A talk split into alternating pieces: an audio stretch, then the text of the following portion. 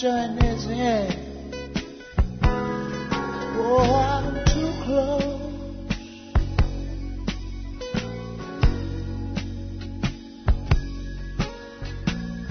To shaking hands with all my, my, my, my, my, my friends. You know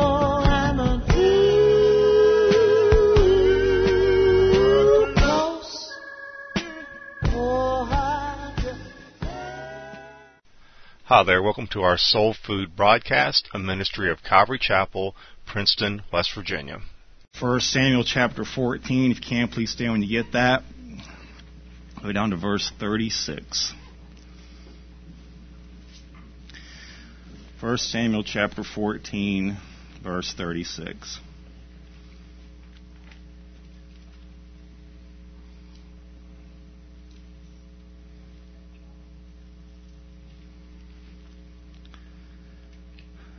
Now Saul said, Let us go down after the Philistines by night and plunder them till the morning light, and let us not leave a man of them.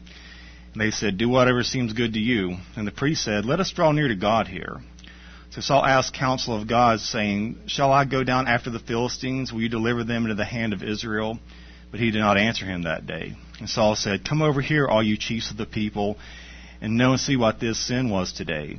For as the Lord lives, who saves Israel, though it be in Jonathan my son, he shall surely die. But not a man among all the people answered him. Then he said to all Israel, You be on one side, and my son Jonathan and I will be on the other side. The people said to Saul, Do what seems good to you. Therefore Saul said to the Lord God of Israel, Give a perfect lot. So Saul and Jonathan were taken, but the people escaped. And Saul said, Cast lots between my son Jonathan and me. So Jonathan was taken. Then Saul said to Jonathan, Tell me what you have done. And Jonathan told him and said, I only tasted a little honey with the end of the rod that was in my hand, so now I must die. Saul answered, God do so and more also, for you shall surely die, Jonathan. But the people said to Saul, Shall Jonathan die who has accomplished this great deliverance in Israel? Certainly not. As the Lord lives, not one hair of his head shall fall to the ground, for he has worked with God this day. So the people rescued Jonathan, he did not die. And Saul returned from pursuing the Philistines. The Philistines went to their own place. So Saul established his sovereignty over Israel and fought against all of his enemies on every side, against Moab, against the people of Ammon, against Edom, against the kings of Zobah, and against the Philistines. Wherever he turned, he harassed them, and he gathered an army and attacked the Amalekites and delivered Israel from the hands of those who plundered them. The sons of Saul were Jonathan, Jeshui, and Malchishua. And the names of his two daughters were these. The name of the first one Merab, and the name of the younger Michal. The name of Saul's wife was Ahinoam, the daughter of Ahimaaz. And the name of the commander of the army was Abner, the son of Ner, Saul's uncle.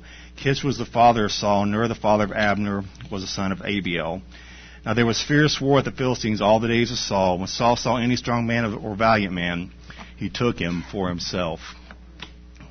Father, we thank you for your word. We thank you for the chance that we've had to gather together and worship you and have fellowship.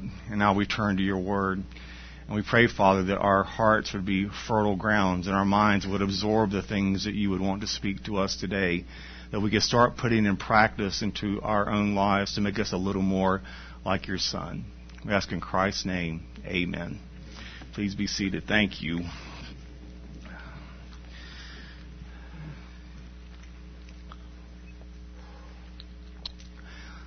We as a species can do some pretty stupid things. I read this week of two teenagers who burst through a front door and ran to the counter, demanded the clerk put all the money in the bag.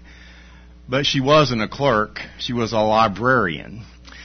Anyway, she gave them less than one dollar she had collected in fines that day. She then ducked out of the door and called the police. The police, of course, were very confused because they had never heard of two bandits holding up the local library. It seems the youth got confused because the bank and the library are just a block apart and they both looked a lot alike. As you can imagine, they were apprehended by the police and they were later booked. Sorry about I couldn't resist.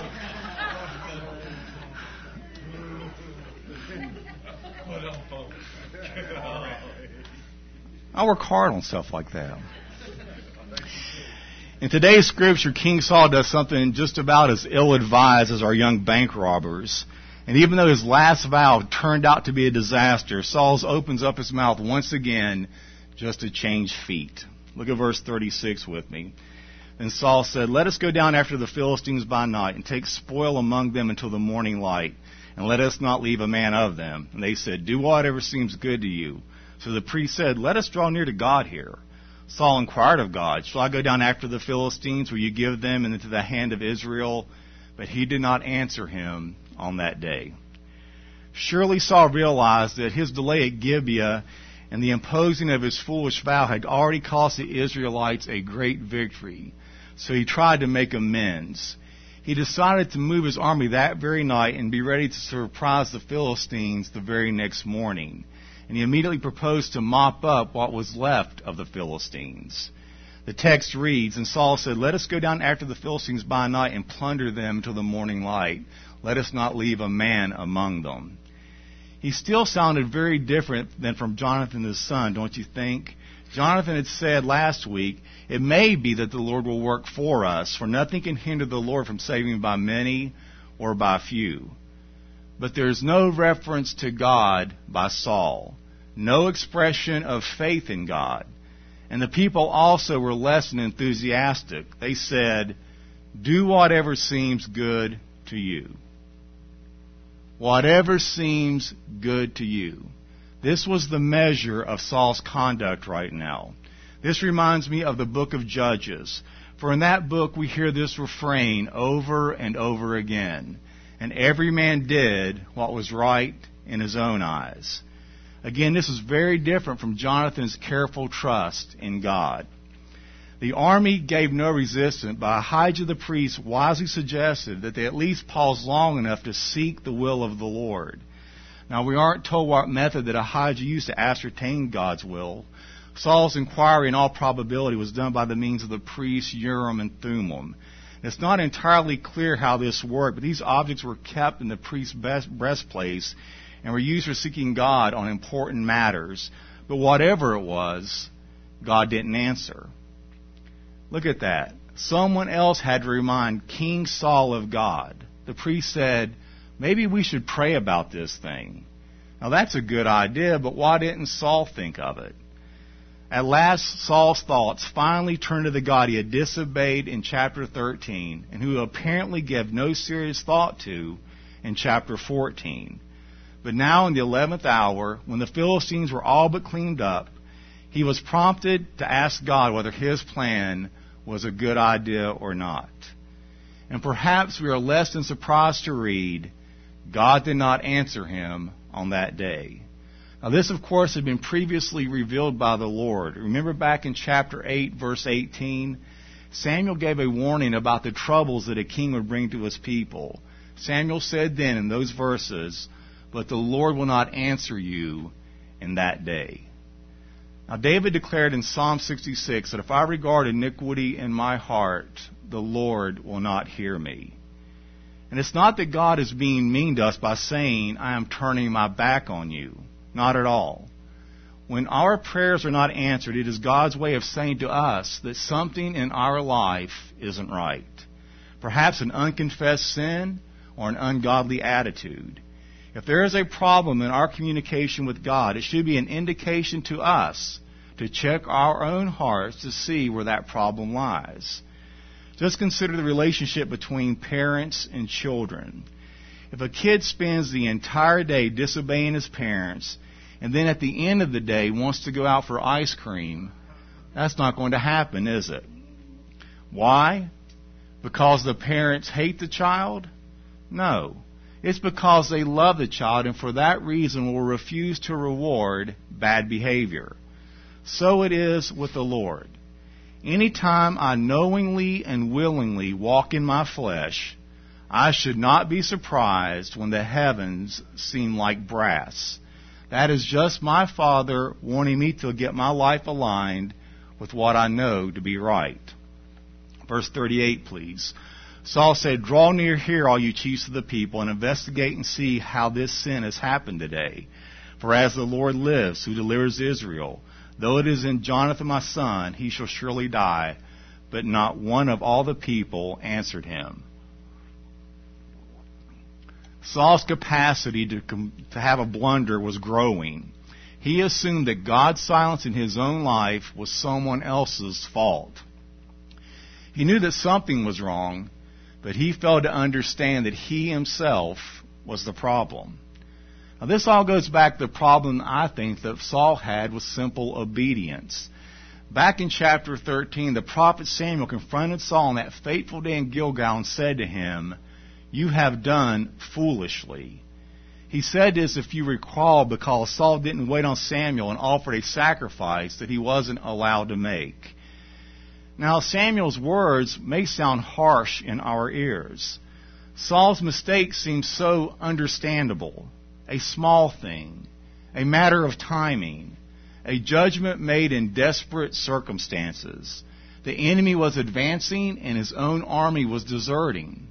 What else was he supposed to do? If you're like me, you may feel a degree of sympathy for Saul. He did what seemed wise, but it was judged to be foolish. He did what seemed to be necessary, but instead he found himself condemned.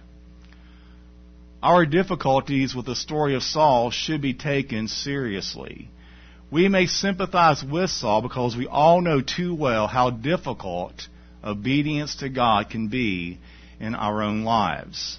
We may find Samuel's judgment harsh because we are not always persuaded that obedience to God is the wisest course of action. Because if we were so persuaded, we would always obey. Our problem goes back to the couple in the Garden of Eden who believe that lie that disobedience to God is to be desired to make one wise. We are all the children of Adam and Eve. Have you ever noticed how we construct in our own imaginations a caricature that makes wholehearted trust in God just look a little bit naive? We sometimes think that the very godly person knows very little about what we would call real life. We've all heard that saying, they are so heavenly minded, they are of no earthly use. Let me just say that I have never met that person because it's a lie. The people who are truly heavenly minded will be of great earthly use. I think Jesus proved that point. I think a more accurate saying would be they are so earthly minded, they are of no heavenly use.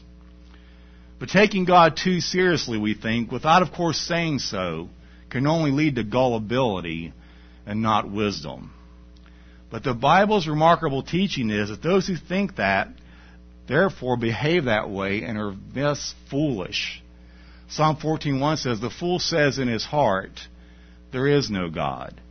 Now, this psalm is not speaking just of the theoretical atheist who is, argues philosophically against the existence of God. Now, no doubt such a person is included in this.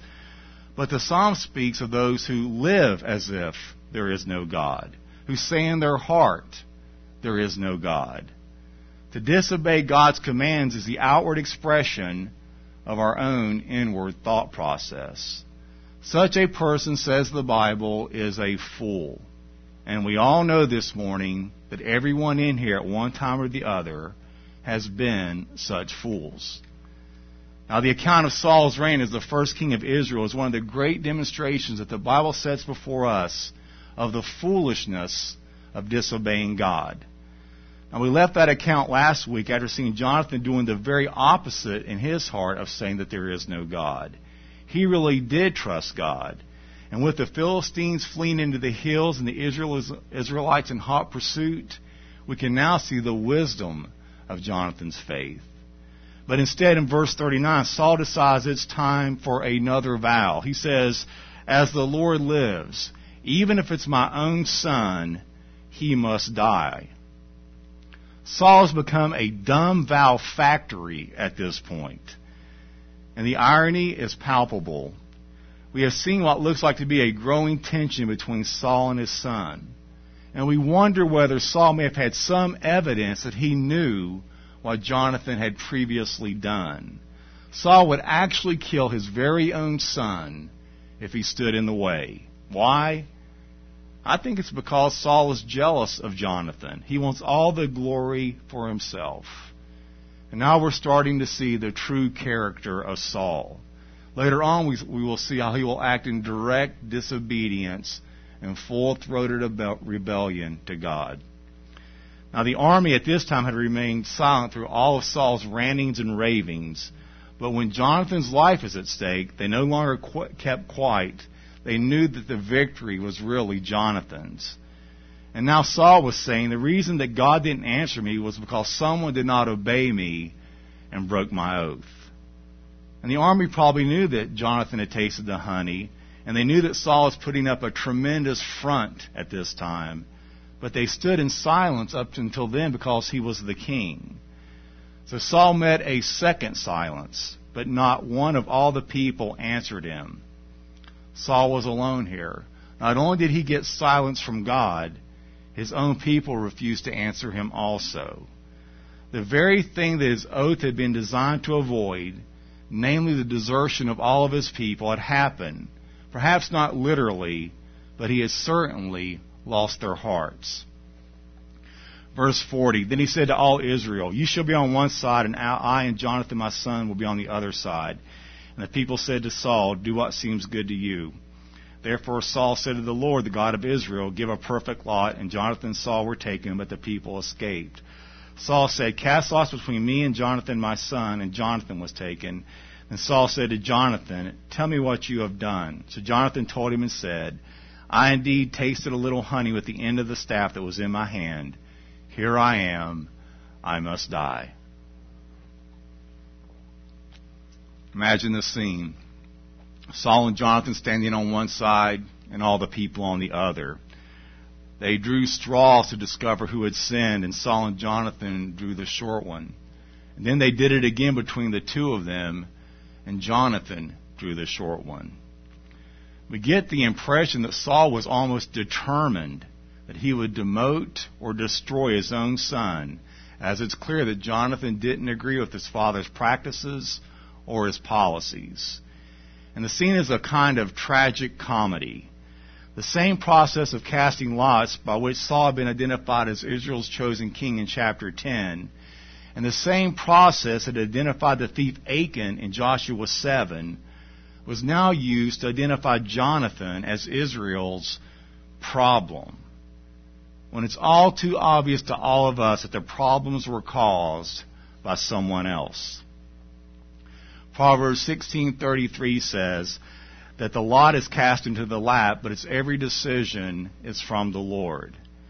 God could have changed the results of the lot, but I think he wanted to bring the whole thing out into the open and to humiliate King Saul, whose pride had caused a problem to begin with. The people praised Jonathan, not Saul, as the man who had brought the great victory to Israel. And if the Lord had used Jonathan in such a wonderful way, why should he be executed? Saul came to the irrational conclusion that the reason God didn't answer his prayer was because someone ate a little bit of honey.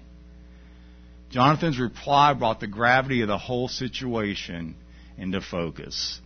And Jonathan told him, I tasted a little honey with the tip of the staff that was in my hand. Here I am. I must die. Once again, I am impressed with the character of Jonathan. Even though his father's vow was stupid and even though he didn't know about it, he was still willing to die. And by the way, that's an example that we should all follow this morning. Are we willing to die even when life is unfair? I'm not speaking about physical death, although that is also possible. I'm speaking of dying to ourselves. Are we willing to die to our own desires and aspirations? Are we willing to obey the command of Philippians 2 3 that says, let nothing be done through selfish ambition or conceit, but in lowliness of mind, let each one esteem others as better than himself. Let each of you look not to his own interest, but also to the interest of others. I have a little three by five card at home that has these following words that reminds me of this. It says, When you are forgotten, neglected, or purposely set at naught, and you don't sting or hurt with the oversight, but your heart is happy being counted worthy to suffer for Christ, that is dying to self. When your good is evil spoken of, when your wishes are crossed, your advice disregarded, your opinion ridiculed, and you refuse to let anger rise in your heart or even defend yourself, but take it all in loving, patient silence, that is dying to self. When you lovingly and patiently bear any disorder, any irregularity, any annoyance, when you can stand face to face with waste, folly, extravagance, spiritual insensibility, and endure it as Jesus did, that is dying to self. When you are content with any food, any offering, any raiment, any climate, any society, any solitude, any interruption by the will of God, that is dying to self. When you never care to refer to yourself in conversation or record your own good works or itch after commendation, when you can truly love to be unknown, that is dying to self. When you can see your brother prosper and have his needs met, and you can honestly rejoice with him in spirit and feel no envy nor question God, while your own needs are far greater and you are in desperate circumstances, that is dying to self. When you can receive correction and reproof from one of less stature than yourself, and can humbly submit, inwardly as well as outwardly, finding no rebellion or resentment rising up within your heart, that is dying to self. When we hear those words, we may think, who wants to live like that? Why would I always want to put someone else's needs above my own needs?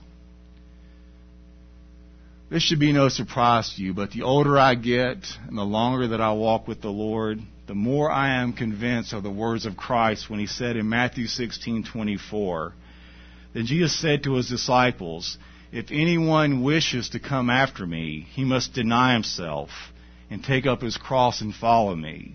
For whoever wishes to save his life will lose it. But whoever loses his life for my sake will find it.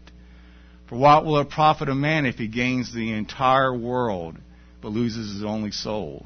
Or what will a man give in exchange for his soul? All I'm saying is we will never in our lives regret doing things God's way. Verse 44. Saul said, May God do this to me and more also, for you shall surely die, Jonathan. And more also, what, Dad, my dying isn't enough of a punishment? But the people said to Saul, Must Jonathan die was brought about this great deliverance in Israel? Far be from it. As the Lord lives, not one hair of his head shall fall to the ground, for his work with God this day. So the people rescued Jonathan, and he did not die. It would seem that Saul would rather save face than save his own son. It reminds me a little bit of King Herod even though he personally didn't want to have John the Baptist beheaded, we read that because of his oath and his dinner guest, he fulfilled his vow to have that done. But there's something else I want us to see. Saul's problem is one of disobedience. And while it was unfair, in the strictest technical sense of the word, Jonathan was also disobedient, at least in Saul's eyes. But why does Saul seem so angry and out of control about this punishment? I would submit to you that it's because we despise in others the very thing that we ourselves are guilty of. I've learned over the years that anytime I feel an unrealistic anger over someone else's sin, it's time to check my own life to see if that sin resides in me in some form or the other.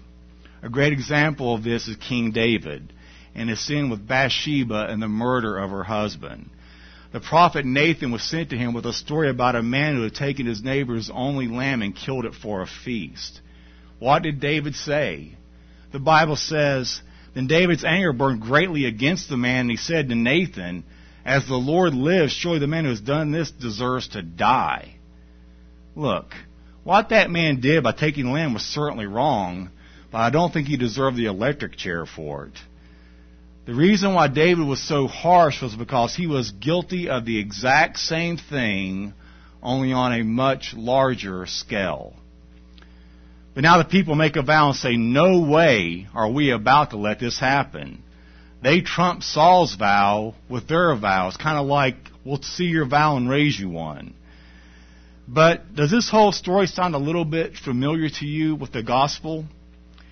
Here is the only begotten Son of the Father who should not die because he is righteous, and yet a law says that he must die.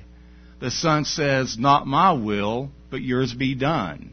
He is delivered up to death, but is rescued by a higher law that says that he is innocent and will be raised from the dead because death cannot hold him. Something to think about. Look at verse 46 with me. And Saul went up from pursuing the Philistines, and the Philistines went to their own place. Now, when Saul had taken the kingdom over Israel, he fought against all the enemies on every side, against Moab, the sons of Ammon, Edom, the kings of Zobah, and the Philistines. And wherever he turned, he inflicted punishment.